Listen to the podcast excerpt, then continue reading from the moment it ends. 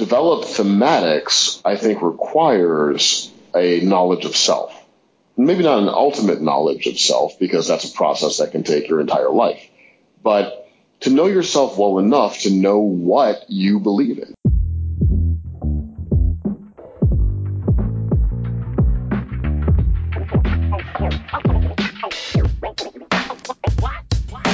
You are now listening to Beyond the Fourth Wall of Writing with your host, John Robinson IV. Here we smash walls, demolish writer's blocks, and learn how to harness the true power of storytelling. Let's get it cracking. Today's guest is Bryan Edward Hill. Bryan Hill is a multi talented phenomenon serving as author, screenwriter, musician, comic book writer, and graphic designer. He graduated from New York University's film school and is known for his work such as American Carnage, Batman, Killmonger, Fallen Angels, and so much more. Bryan has a mind for harnessing the profound truth in all that he writes and giving readers a little piece of himself in the process. All right, what's going on, everybody? Of course, this is John Robinson IV with Beyond the Fourth Wall podcast, and I have with me Mr. Bryan Edward Hill. What's going on, sir? Hey, I'm here. We are doing it. We're, and as usual, we have a, a theme per podcast episode, and we're going to be talking a little bit about theme itself. So, mm. um, I think Bryan is, is, is pretty good with, uh, with finding the essence of his books and pulling them out. You know, every time I, every time I go to, uh, talk to a writer about this stuff, I think about what, is, what is the thing about them that really grips me. And I think like for me, at the end of the day, I, I really think it's theme. So, uh, mm. So yeah, yeah. I mean, you kind of know how to get into a, into the head of a character and then pull out what they're going through. And to me, that kind of like sets a thematic tone for them, you know? Well, you know, writing, I look at both nonfiction and fiction writing in the same way, meaning that they're all essays.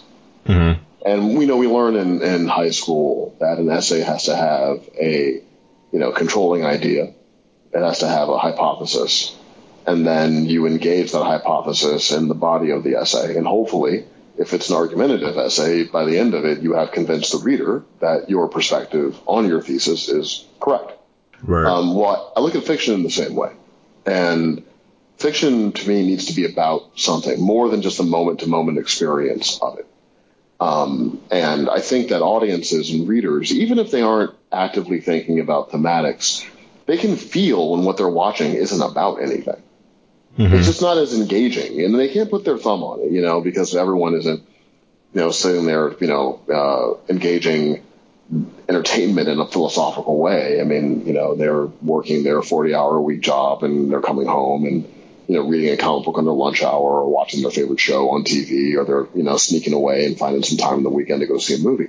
Right. But, uh, they know innately when what they're watching, uh, isn't about anything, you know, mm-hmm. when it's nonsense. And I, and I mean that in a literal sense, you know, that it's, it's just nonsensical. It doesn't have any, any sense, right?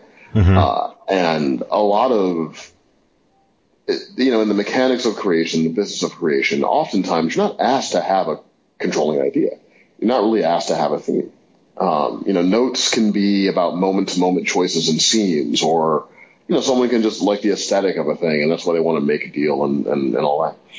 But it's incumbent upon the creators, I think, to, uh, uh, you know, put a theme inside the work. And that's just me. I mean, I, you know, a lot of people respond to like the gestalt quality of something that is just cool to experience. And there are some pictures uh, uh, that uh, that I watch that I think are in that category. Mm-hmm. Um, but for the most part, yeah, I, I, like to see a theme engaged. And for me, it keeps my writing focused because I know what the story is about. Right. Like right.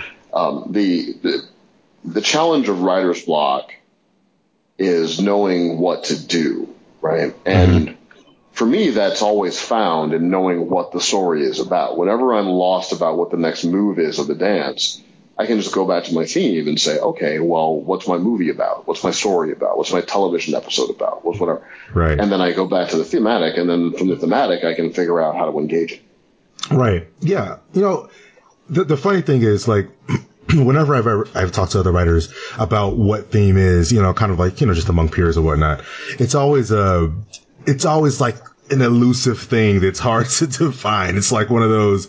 It's like, all right, yeah, theme is that thing. Yeah. well, the, the easiest way I think to discover theme is okay.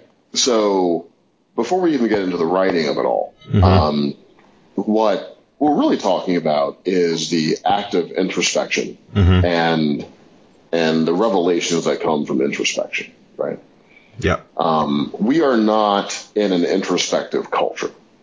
Mm. Uh, I mean, perhaps we haven't been in a very long time, but we're certainly not now. I mean, we got 24 hour news cycle. We have the constant din of social media. We have the uh, aggressive and endless opinion economy that we're dealing with. And we just don't have uh, a great deal of time or we don't have a cultural set aside moment for introspection. Mm-hmm. Um, and to develop thematics, I think requires a knowledge of self. Maybe not an ultimate knowledge of self because that's a process that can take your entire life, but to know yourself well enough to know what you believe in. So what I always tell people to do is get out a piece of paper and write down 10 things that you believe are true mm-hmm. about the world, about humanity, about an emotion, love, fear, anger, uh, about politics, if you want to write something that's political. Uh, if you want to write something that's apolitical, then about ethics. But take out a piece of paper and write out 10 things you think are true. Uh, and, and then look at those 10 things and pick the one that feels the most true to you. And then that is your thematic. That's something you can engage. And you can engage the same theme over and over again finding different nuance and different dimensions and degrees of right. it. You know, a lot of storytellers are sort of always telling the same story. You know, you think about James Cameron. James Cameron is largely always telling a story about how humanity will destroy itself mm. with the arrogance of its technology. Right. Yeah. That, that's that's clearly on his mind, right? And he clearly believes that, uh, you know, the the irresponsible development of technology could result in the destruction of humanity. And that's now, now, is that, would you call that uh, different from or the same as like the quote unquote moral of a story? Mm, I mean, they can be very similar. Um, you know, I, I think that a, it's almost a moral is a, if it's a Venn diagram series of circles, right? I think a, a moral is one circle inside the Venn diagram of theme. Um, meaning that like moral to me says this is a truth that will help you live a just life. And so that is story almost as lesson. Uh, sometimes a thematic doesn't have to be like that. You know, sometimes a thematic can just be, you know, uh, this is the way, you know, like we're we're destroyed by our own desire for whatever. And it's maybe you could look at that as a, as a moral if you wanted to, mm-hmm. but it doesn't necessarily have to give you sort of like the tools to overcome it as much as it engages it, right? Right. But yeah, they're all like kind of in the same family for sure, you know. Um, and uh, I know that when I was growing up, um, I'm still growing up in a lot of ways you know, the, the thematics of a story would help me put my own life into context. Mm-hmm. Right. Like there's that, uh, you know, the scene in uh, Miami Vice 2006 right, that I was talking about on Twitter. Right. And that film, and there's a scene where Crockett, played by Colin Farrell, is um, talking to, uh, oh, I forget what her what her name is, but she's played by um, Gong Li, mm-hmm. Gong Li's character, you know, and and you know she's involved with the drug cartel, but she's not a terrible person, but you know, she's with the bad guys and all that. And, you know, he says something uh, to the effect of, you know, uh, time runs out, the odds catch up, probability is like gravity. You cannot negotiate with gravity. Right. Uh, right. Yeah. Yeah. And, and, you know, that, that spoke to me, you know, this idea that you can get away with it, but you don't get away with it forever. Nobody gets away with it forever. Right. Right. Mm-hmm. And, uh, and, you know, that, I, I thought about that. You know, think about times in life when you get over a little bit, or you know, oh, I can do this wrong thing, whatever. But eventually, it comes crashing down. Mm-hmm. You know, eventually, you you have to you have a reckoning if you're not careful, right? Right. Um, and you can't stay at the poker table forever. Nobody wins forever. Mm-hmm. Um, and so, yeah, that's a thematic that spoke to me, you know, kind of in that movie. And so, you know, that's just an example of, you know, uh, um, how theme can work in uh, a story. You know, and I think that is the the theme of that film. And I think oftentimes in a movie, you'll probably have a scene where the theme is spoken aloud in some way. It might be delicate. It might be layered. It might not just hit. And we know it, it won't always feel like Yoda and Luke on Dagobah, but uh, it's in there. Usually, it's in there. You know, and uh, you can you, you see the scene. You might not realize it the first time you watched it because it's kind of wrapped up in the drama of the thing. But then when you watch something again, you're like, oh, that's the theme of the whole movie. The whole movie is about that. Absolutely. I mean, like one of the one of the things that um, that I, I, think about a lot when I when I think about all right, how do I make sure I'm implementing this thing, but not like hitting them over the head with it, you know? Um, so I'm, I'm always like heavy on like I, I gotta be subtle with this, but I don't want to step so far away from it, but the, that the reader can't grasp that this is the this is the uh, the thematic I'm going for, you know? Um, how, mm-hmm. do, how, how do you think? I mean, do you have any like ways that you that you balance that, or do you struggle with that yourself, or? Well, you know, um, subtlety to me comes in, in redrafting.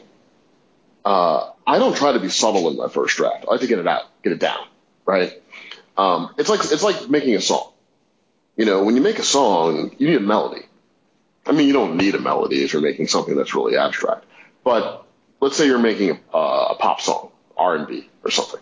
We need a melody, right? And the melody can be laid out pretty bare when you first start. And then after you know what your melody is, then you can come in and you can put your dropouts in, you can put your harmonies in, you know, you can put a, a you know, auto tune on yourself, put some echoes on yourself and whatever.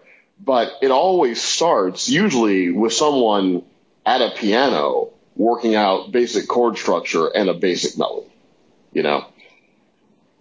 Um, it, it was like, like, you know, future and like mask off, right? Like, you know, there's that there's that little loop. It all starts with that loop,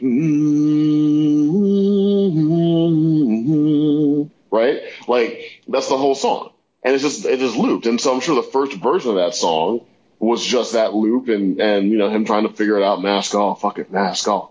Um, and and then you, you know you kind of layer it in and you, and you and you make everything kind of you know complex and the rest of it. But I approach writing a lot like music. I mean, it's, they're very similar to me and the rising and the falling conflict and the structure of it all and you know midpoints and the climax and the introduction and all that stuff. So i would always tell people go ahead and just be you know corny in your first draft. And then when you get it out then you can nuance it some. You know you can have someone sort of talk around the thing and lead lead an audience to a thing in a in a different way. Um, but just for your own clarity i think it's important for you to know what your your movie is about, right? If, if you think about like, Halloween, for instance, you know, um, well, the theme of Halloween is that objective evil is real. Right. Uh, that yeah. There's evil, right? And Dr. Loomis's character in Halloween basically asserts the theme every time he talks to a human being in that movie. True. right? Every person you understand, you think he's a man, he's not a man, Sheriff. Tonight he is evil. I was his daughter. I was there, and I looked in his eyes. He had the blackest eyes. And so, it's uh, Dr. Loomis is trying to get people to understand that there's objective evil. And in the, the last scene of the movie, the last dialogue exchange of the movie is Laurie Strode looking at Dr. Loomis, asking, "Was that the boogeyman?" Dr. Loomis says, "As a matter of fact, it was." Right. So Laurie's gone from a person who may not have believed in monsters to a person that believes in monsters, right? Believes in the thematic of the film that there is objective evil out there. Uh, so, so you know, it's it's however you want to do it, you can you can do it. Um, but I think it's to your detriment as a storyteller if you aren't certain about it, and it might be worth the time to just uh, uh, worth the effort to save the subtlety for the redrafting, but make sure, like, when you first lay it down, you know what the hell it's about. Because when I ask somebody what their story is about and they start telling me plot, I stop them. Yeah. Like, no, no, no, don't start telling me what happens. What is your story about, right? Um, like I was, I was talking to uh, a writer friend of mine in the Titans writers room, about the Last Jedi, and I didn't respond very well to it. Uh, I mean, I'm not dogpiling on it like everybody else. I respect Rian Johnson as a filmmaker, and and I'm sure he did uh, what felt true for him. But I watched that entire movie and I had no idea what it was about. and I'm like, oh, that's cool. You know, this part's cool, and this, this oh, that's beautifully shot. And oh wow, Adam Driver's performance is really good here. Oh, Daisy Ridley is really strong in this moment. But I didn't walk out of that movie knowing what it was about. Right. Right. Uh, and because of that, I walked out of it sort of feeling like the trilogy was already over, even though it was only the second film. Mm-hmm. Because I didn't know what we were still trying to resolve. I, you know? I, I, get the, I get the sense in in that film the, uh, the, overwhelming theme for me when I watched it was failure, and and I, I felt like you know like Luke failed in that movie, and then sure. they tried you know to do the thing with Canto Bight that failed, and then you know at the end of the day um, I think that what did they do successfully actually in that movie? Uh, well, they kill Snoke. They oh yeah, kill Snoke. Yeah. but well, so I'm gonna I'm gonna drop anchor on this a little bit. So I'm I'm a stickler when it comes to theme, and I don't think a single word is a thematic. I think it's like failure. Yes, I agree, but what about failure? Right? What is the assertive statement about failure, right? Are you saying that that that despite failure, we we must endure, which I think is sort of living in there somewhere, right? Um, when you look at like DJ's cynicism about there being no right and wrong, you know, they're just both sides of the same coin, versus Rose Tico's kind of unassailable sense of right and wrong, right? And and her willingness to sacrifice and Finn's willingness to sacrifice. I think I think that is there. It's just a little muddy. You know, I mean Kylo sort of sort of tells Rey that, you know, it's time for the Jedi to end, Just let die. You know. And it's like okay, I think you're kind of saying that there is no objective good and evil, that it's foolish to pursue that so I guess you pursue self-interest, right? And so it, it seemed like the thematic was, you know, in the face of failure, uh, the, the wrong lesson from, from failure is that one should pursue self-interest. The proper lesson from failure is that you should use it to teach yourself how to accomplish a higher moral goal. Right. Right. And that's like, that's kind of what I felt like Yoda did when yeah, he came back. It was there. I just didn't think it was it was surfaced enough. Right. Yeah. You know, because it was competing with other thematics about you know the, do the ancient ways matter, which was also competing with what's the nature of military leadership and the worth of bravado, which was also competing with how capitalism works. You know, and, and, and, and it was like there were so yeah. many themes in the movie that none was really there. If you look at The Empire Strikes Back, The Empire Strikes Back is really about one thing. Uh, is there hope for humanity inside of a fallen thing?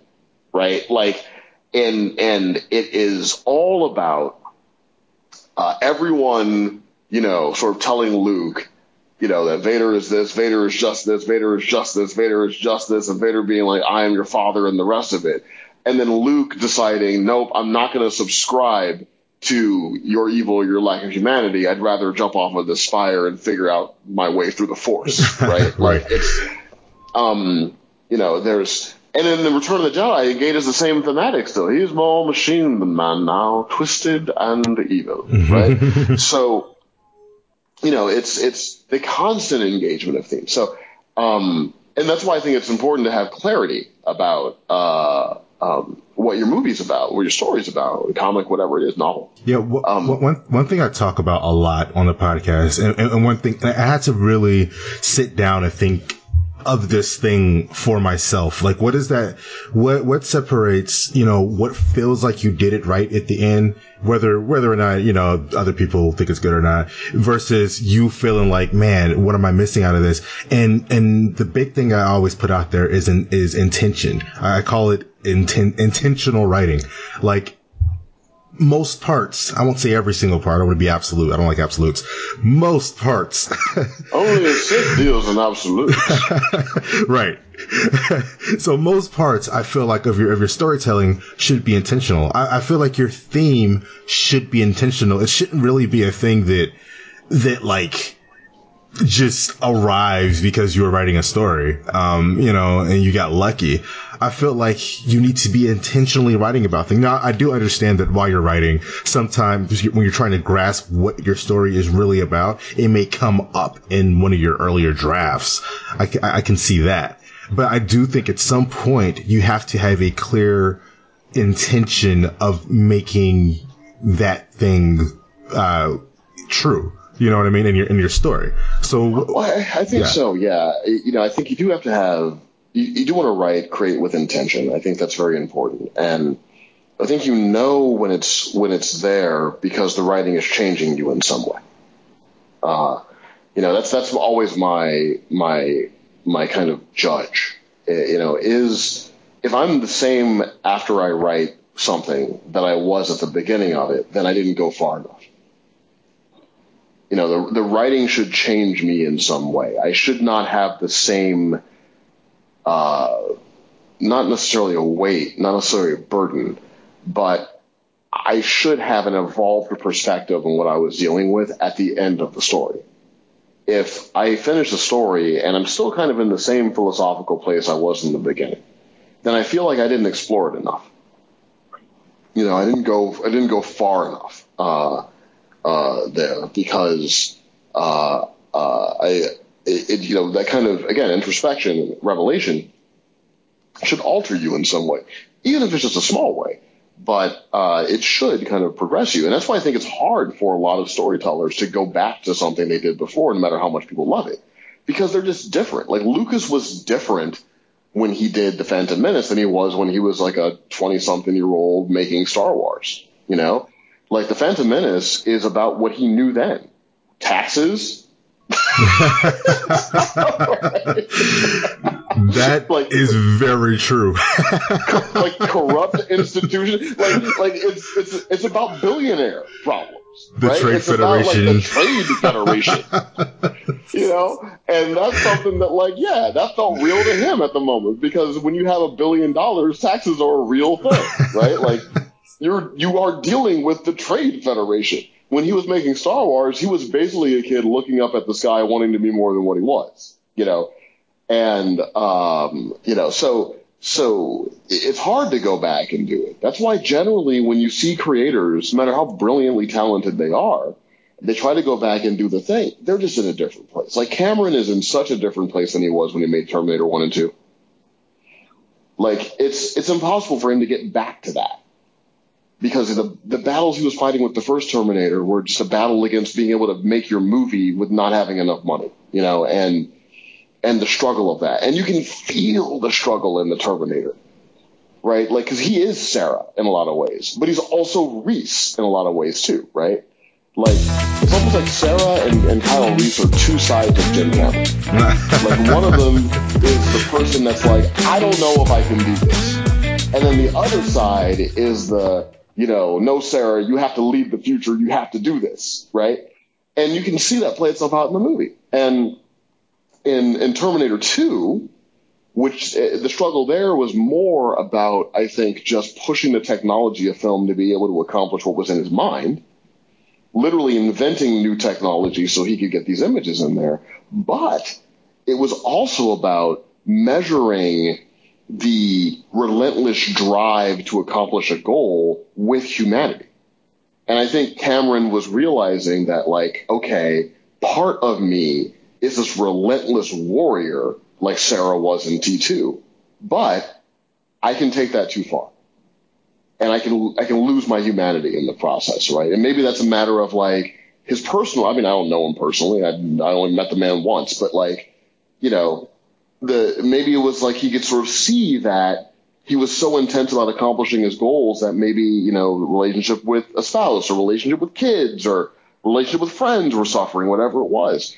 But there was a real thing in there about Sarah having to reconnect with the fact that she was a human being, you know, um, because she was so driven. and she was she was dealing with so much adversity the entire film that it was really about reconnecting with humanity um, in that way. And so, you know, now post Avatar and Titanic and the rest of it, you know, I, I just don't think he can get back to that same space it's a hard space to get back to. It's, you know? it's, a, it's, a, whole different, there's a whole different energy. I mean, it, it sounds like what, yeah. what, you said about uh, music, you know, um, it, it, sounds similar to that. You know, you hear a lot of people saying, "Oh, well, so and so doesn't make this, you know, the same stuff they used to make." You know, it's not the same That's anymore. because they're rich now. like when when when you you know you hear like uh, I heard someone you know talk about Drake and it's like the early Drake was better. Well, the early Drake he was, I mean, he was still well off but he wasn't Drake yet. Right. Yeah. so now you get now you get an album full of like drizzy problems, right? Which is different than you know Houston, Atlanta, Vegas. We're not in Houston, Atlanta, Vegas anymore. Right. You know, now he's in Paris, London, Tokyo. It's a totally different feel. Exactly. Right? Yeah. Yeah. And you can't you can't get back to that. You know, it's it's it's like if you listen to, you know, like you listen to the Weeknd and it's like, all right, but realistically, Abel who is who is curbing you at this point? who is this woman that is just like who man? So when, when it comes when it comes to writing, whether it's whether it's story or even even music, a lot of the the impact of, or I guess the the, the thematic impact uh, on the story is going to be from where you are at that point in time. Like you're going to put out, you're gonna, it's going to be somewhat a product of the energy that you're putting out, you know? It is. I mean, you know, what, what you're writing is, is like a little time capsule and it, it captures wherever you were at the moment you were writing it. You know, like, uh, um, you know, The Exorcist, for instance, William Peter Blatty, the writer of The Exorcist, was a, a, at one point he wanted to be a Jesuit priest. And then I think he walked away from that and became a journalist and a writer. Uh, I think he worked for the CIA um, and did like some propaganda analysis or something. He had a really interesting life, William Peter Blatty. Uh, the Exorcist, it was really him still with, you know, he had his Christian faith was like super strong. He felt that the world was getting too secular and he wanted to write a story that would scare non-Christians into thinking about Christianity again. And that was the whole purpose of The Exorcist. It was almost a propaganda film in a way. I love The Exorcist, but that's really you know what it was about. It was a response to the you know the the '60s and the rejection of authority and cultural norms, um, and kind of these old sort of modes of thinking. And in a lot of ways, The Exorcist is a radical film, but it's also like a film steeped in conservatism as well, right? Um, and that was where he was at that time, you know. Uh, and so you can look at these things and you can see like what they were dealing with, um, you know, when they were doing. And once they're like Godfather Part Three, Godfather Part Three is a movie, is a story from a man that is considering his legacy, considering his empire, what what he's done, and has he been good, and has he been just, and and and all of that stuff. And people didn't respond to it. And, you know, I understand the problems that people have with it, but I think it's a remarkably honest exploration of those ideas. He's not the same person he was when he made The Godfather. When he made Godfather Part 2. Those are two stories about a person who is struggling to deal with the corruption around them and accomplishing a goal, which was largely what Francis Coppola was trying to do in his own life. He was trying to be a filmmaker, producer, writer, and he was dealing with lesser minds, lesser lesser people of less quality, right? And and you know he was probably feeling Michael's slide towards cor- like not corruption of of like spirit as much as just like corruption of ethics, like you know the person that he had to become to accomplish things might not be a person he wanted to be.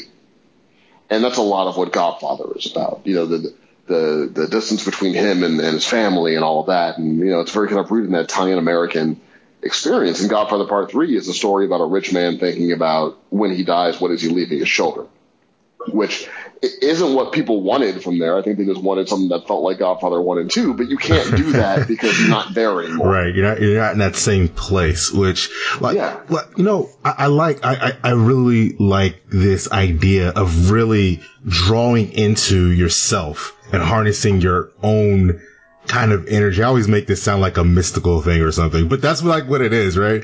Um, oh, that's what you said last time we, we, we spoke. Uh, you mentioned writers being like the mages of the real world or something like that.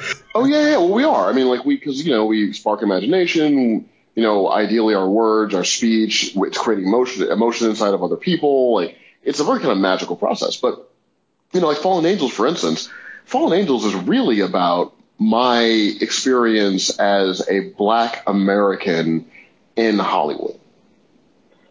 Meaning, you know, it begins with Kwannon saying, I'm in paradise, but I don't feel comfortable here. Right? Because I don't feel the same, I can never feel the same way about this like they do.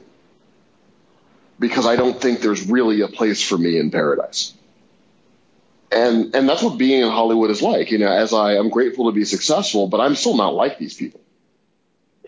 I don't come from where they come from. You know, I I come from less comfortable places, and I've had more extreme experiences, and I don't feel like I have a place in their paradise, no matter how inviting they are to me. Right? Um, and you know, while artists in general are a little different than society, I'm also different among artists, right? And so Kwannon is a mutant among other mutants, but she's different than other right. mutants. Yeah, she's still different. She's got, I mean, she's gone through, I mean, she, nobody has gone through what she's gone through, period. right. And that's how it can feel, right? You know, it can feel like no one understands my perspective on this because I grew up eating government cheese sandwiches. So when I'm like standing on set and and you know people are you know kind of doting on you, it feels incredibly uncomfortable because I feel way more in touch with the people that people look over and ignore than I do with any celebrity I might work with. But I, but you got to take that meeting and you have that conversation, but you just don't feel like that, you know. Um, and I wasn't really acutely aware of it at the time, but I think a lot of that crept into the story. You know, and, and then the people that have responded to the story have been people that in some way also have those feelings, whether they're white, black, you know, whether it's a race issue or, or, or sexuality issue or, or, you know, uh, gender or whatever it is. I think those people that have felt that those feelings have responded to it because it felt true to them, right? Because I was engaging those things. It was coming, you know, coming out of those things. Um, you know, so like Killmonger is about what would have happened if I hadn't got over my bitterness. You know, I was bitter growing up. I was angry growing up because I felt like I was in a world that was inherently unfair. I didn't know how to make it fair. And so, um, I thought anger was going to be my way to do it. And it was my way for a while. And I had to let it go because I realized it was self-destructive, but Eric doesn't.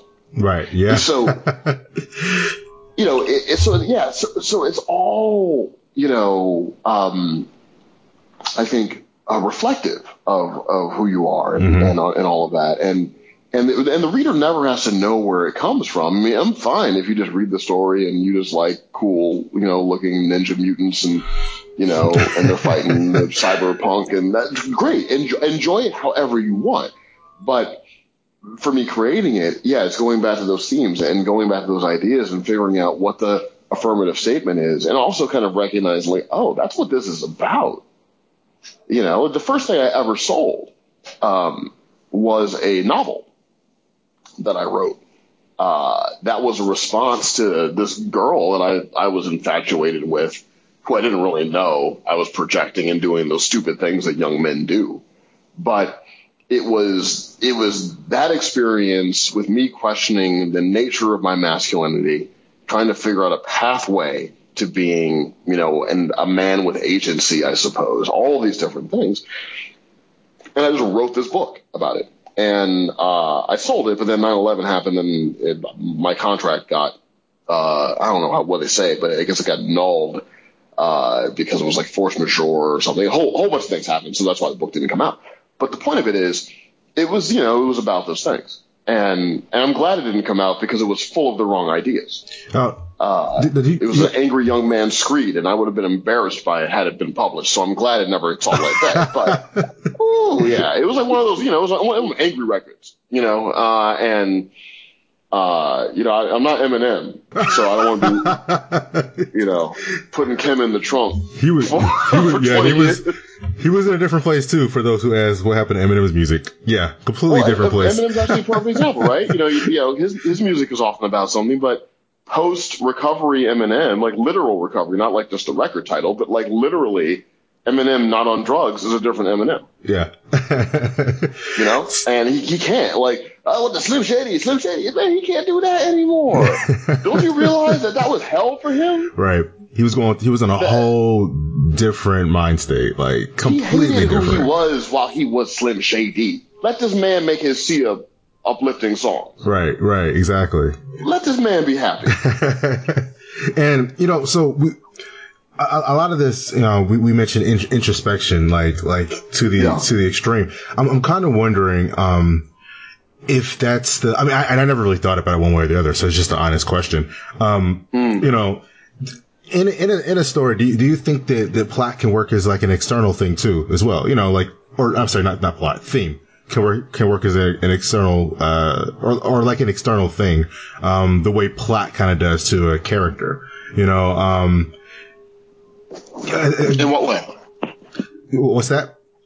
In what way? So okay, so you had you know we've been talking about how characters are how or first us as writers, and then you know we we kind of project into these characters uh, or, or reflect. That's a better word, I think. Reflect onto these characters uh, what's going mm. on in their heads, sure. uh, and, and, that helps create the theme. But I'm wondering if uh, external factors to what's going on with the character can also help shape and mold that theme or how those things might do that.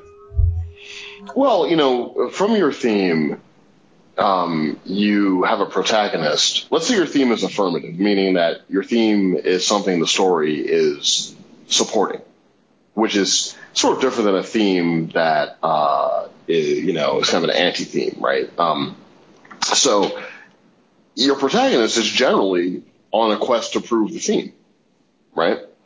So now your antagonist is going to be on a quest to disprove the theme, right? So now you've already got these two forces that are, that are living in opposition. Um, understanding that opposition can help you develop your plot because your plot is really the continuing testing of your protagonist's desire to achieve the theme, right? Um, I mean, all stories are about a character wants something and something is standing in their way. It all starts there. So, uh, what does Luke Skywalker want? He wants to be a Jedi, but more importantly, what he really wants is to help the universe, right? The galaxy. He hates the Empire and he wants to be a force of good fighting the Empire. And he is surrounded at first by cynicism, right? His uncle and his aunt are cynical, right? So, so the plotting of that kind of comes out of the theme. Well, what do we need to do with this protagonist? Well, we need to surround him with people that deny the truth of that thematic. Right? Just be a moisture farmer. Don't worry about the Jedi. Crazy old wizard. Don't worry about that stuff, right? So, so that starts to form his world in Act One and kind of the events that he'll see in Act One, right? And then the introduction of Obi-Wan Kenobi, old Ben Kenobi to Luke, is the first person in Luke's life that ever affirms his theme, his desire right? You know, you should be a Jedi like our father and come with me to Alderaan, right? And so that that affirms the theme, mm-hmm. right? And you know, and you can sort of track these different things. And if you look at Star Wars, Star Wars is a lot of Luke believes he can be a hero. He encounters someone that supports that idea. He then encounters somebody that shits on that idea. He then goes through an experience where he gets to be heroic and believes in himself more and sort of rinse and repeat as he's changing the cynicism of the people around him. Ah, right? yeah, I, yeah, I, de- I definitely see that. And so Han Solo coming back to help Luke in the trench run is a direct result of Han Solo's experience being with Luke Skywalker and Obi-Wan Kenobi and seeing their belief in heroism and, and Leia. Because Han at the beginning of the movie would have never done that. Right, exactly. Exactly. Han actually has the biggest character arc in Star Wars. Uh, yeah, and uh, I think in that first one, yeah, uh, or, or episode four rather, yeah, I, I, I do. I, I also thought the same way. Like, man, this he changes the most. Right. like he he started right? off caring about nobody but numero uno. Yeah. And then he's not any better than Greedo in the beginning of that movie. Right. You know, he just shot first, and damn it, he did shoot first. But yep. um, you know, but Han changes a lot, and he's changed by the heroism that he sees in, in other people, right? And, and if you look at the Empire, the Empire presented in Star Wars is really just uh, the, the most cynical force in the galaxy. Spiritualism doesn't matter. All that matters is power and our acquisition of it. And we will blow up these planets and we will get them to fall in line. The nature of your rebellion is a belief in a goodness that we know is not true. It's naive, Leia to believe in this goodness. And I'll show you where goodness leads. It leads to the destruction of Alderaan, right? And it's really about like proving that cynicism. And so those are like the general. So so you can see how these events sort of come in, right? Like you know, how does a hero maintain faith after the planet that you were supposed to go to and become a warrior gets destroyed by the Death Star? You know, so it the, the the engagement of the thematic kind of helps you figure out these different events. And if you look at the Empire Strikes Back, this sort of general sense that Luke had about being a quote unquote hero now gets focused on the idea of being a Jedi. Right? I need to be a Jedi. Right? And what's interesting to me about Star Wars Empire and Jedi, to me, Luke has the purest idea of what a Jedi is. And he's still that farm boy who looks at the horizon and believes that there can be more. And he never stops being that kid he just gets more power along the way and starts to get more certain about it. And people kind of forget he does the opposite of what Obi-Wan and Yoda wanted him to do. You know, because Obi-Wan was like, you can't save your father. He's bad. I failed him and your father is dead. That's why I told you that because I don't think there's any Anakin in there anymore. You know, and then Yoda, you know, Luke's like, well, can't kill my own father. That is why you fail, right? and so even Yoda is like, nah, man, that dude is gone. like, like, like Obi Wan and Yoda want Luke to murk that dude. Right. I never really thought about it like that, but it's true. but Yoda's plan was to train him until he could murder Darth Vader. that was literally the plan, man. You, you know, it wasn't about no save Han. It wasn't about any of this. He was like, I'm gonna train you until you can murder that fool.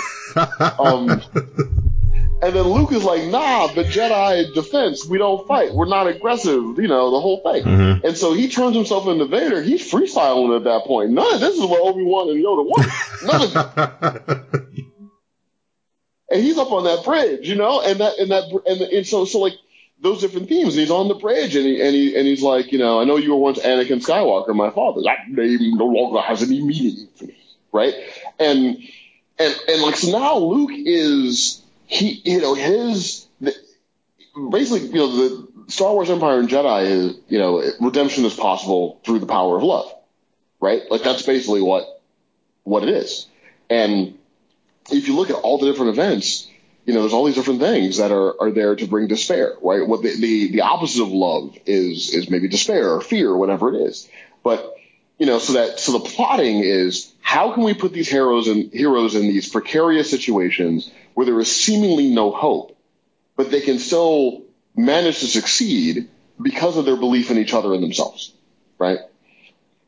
You know, Han is lost. A bounty hunter has sold him to a gangster slug. Like, it's a wrap, you know?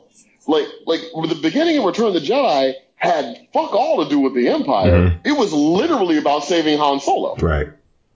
Luke, Leia, Lando, everyone is risking their lives to save Han Solo, and then they get to the Empire. Hmm. But it had nothing to do with fighting the Emperor or Vader or any of that. They just had to save their dude. Right. And they were going to go to this desert world that Luke never wanted to go back to. You know, mm. that, that, you know, all of that. But it's because, you know, they believed in him and loved him and, and wanted to save him, right? And, and that overcame the cynicism of that moment. And Palpatine is a brilliant character because he represents pure cynicism.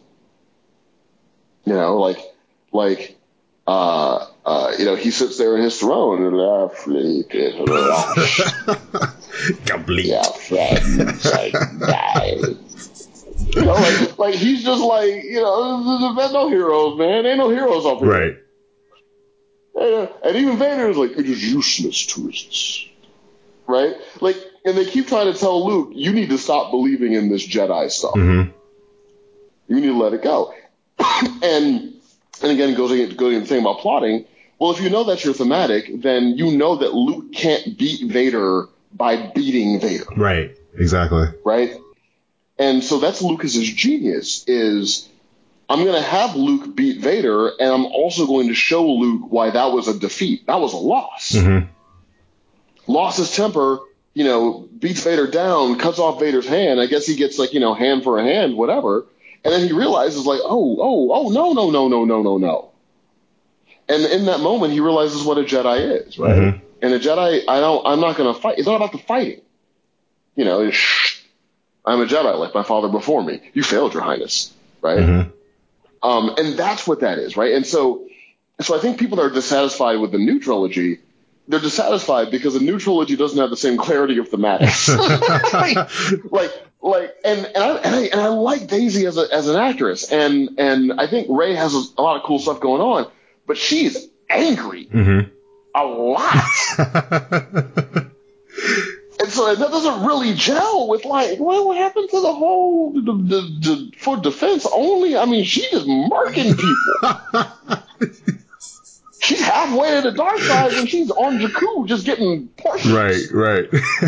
Like she's the easiest one. to She's halfway turned. I think that's why we're playing. They were playing with that idea a little bit. Uh, You know what I mean? So, so, so, so the a lot of the plotting ideas of like the what could happen next is really a matter of well, what can happen um, that helps engage this this combination of thematics, right? This this I guess this uh, these polarities of, of theme, right?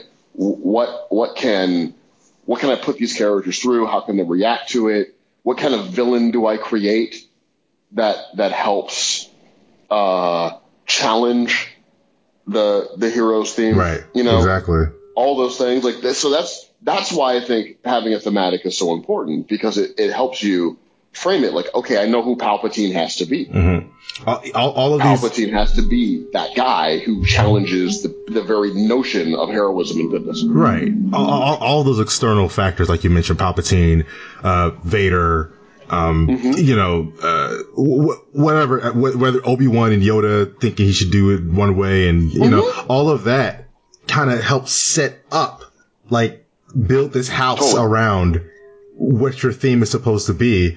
And, you know, and, and then, and then your, your, your protagonist has to, has to kind of like overcome all the roadblocks in the way to prove the thing, you know? Um, if it's, I guess if it's that sort of thing. so, so yeah, I guess, I guess that's kind of what I was asking, which was an excellent answer, by the way. as far as So how here's a those, neat thing Return. This is just kind of a side note. Here's a neat thing in Return of the Jedi that not enough people talk about. This is why people can't can't uh, uh, uh, ignore Lucas's touch of genius. So in Return of the Jedi, Luke, um, you know, does the backflip and and gets to the stairway, right? And then Vader lifts his lightsaber and says, "Obi Wan has taught you well." Well, if you think to Revenge of the Sith, Obi Wan had the high ground. ah, ah, Right? How dope is that? I've, wow. I have Crazy, never right? thought about that. That's so dope to me. See, that's the kind of stuff that I like. That's, That's so dope to me. Like, just- that he like went to Revenge the Sith, put that thing in there, and then when you watch Return of the Jedi, Vader's like, "Oh, he taught you that, huh? That son of a." so you know to have the high ground. Okay. And that's why Vader threw the lightsaber. He's like, "Nah, we're not gonna do this twice." I got cut down once. He's like, "I got something for this, for for Johnny High Ground up there." wow. I'm gonna have to, I'm gonna have to listen very closely Right? to the dialogue again on, on, on, How dope is yeah. that? because honestly, ins- the, the dialogue that I remember, to me. the, the, the dialogue that I remember the most is Palpatine's in those in Return of the Jedi. But I don't really, you know, I, when Vader talks, it's just like, oh, Vader's being Vader, you know. But I, have never totally. caught that. Totally. I just thought like I just had to bring that up because not enough people talk about that, and it is like the dopest part of Return that, of the Jedi. That is that is pretty freaking excellent. Yeah, yeah, and, yeah, and that's the kind yeah. of those are the things that I like when we're talking about like a long stand, like huge trilogy or not trilogies, mm-hmm. but series. Um, like a long throw. Yeah, that's a long like when, throw. When, you know? when something is yeah. can be referenced to something that was that happened before. You know what I mean? Like that's that mm-hmm. that's dope to me. Yeah, yeah, I love that. That's what I hope to strive. For. I hope to be able to like in my own storytelling if I ever write anything that's like a you know like a long Brandon Sanderson size universe or some crap. um, well, and that's why I have to defend George Lucas, man, because who else does that in movies? Right, like, right, that. right. that's that's pretty cool. I like that. I like that. But um, but yeah, like I like I like being able to refer back to something else that was you know that was in place before, you know, to remind the yeah. readers, hey, I'm still here with you on this on this journey, you know. Um, mm-hmm. but yeah, but in, in, in, any case, yeah, wow, yeah, I think we nailed the the the external factor or the external effects on, on on theme and how that that can help bring it all together. Um, that's pretty freaking dope. I, I like using Star Wars as a as a way to kind of frame that because I mean, so many well, people I are about Star Wars a lot because Star Wars is like still the monomyth, right? I suppose Harry Potter is also a monomyth, but I am not as fluent in Harry Potter, so I don't discuss it. I um, got you. But Star Wars is like generally everyone knows the bigger points of Star Wars, mm-hmm. so you can always use that as a point of departure in a discussion. Right. Exactly. Exactly. Um, yeah, that, that, I mean, that really, that really ties that down. Uh, do you ever think, do you ever think, um, even though you're intentional about whatever the theme is, that there's a way to, to, to write theme in a way that is, uh, I want to say ambiguous, but I don't know if that's quite the word that I'm reaching for. Um, but, but, but a, a way that the, the, the, the watcher, reader, or what have you, uh, can interpret what your, what, what the theme of this thing is supposed to be differently. You mean like without like just kind of like hitting the nail on the head?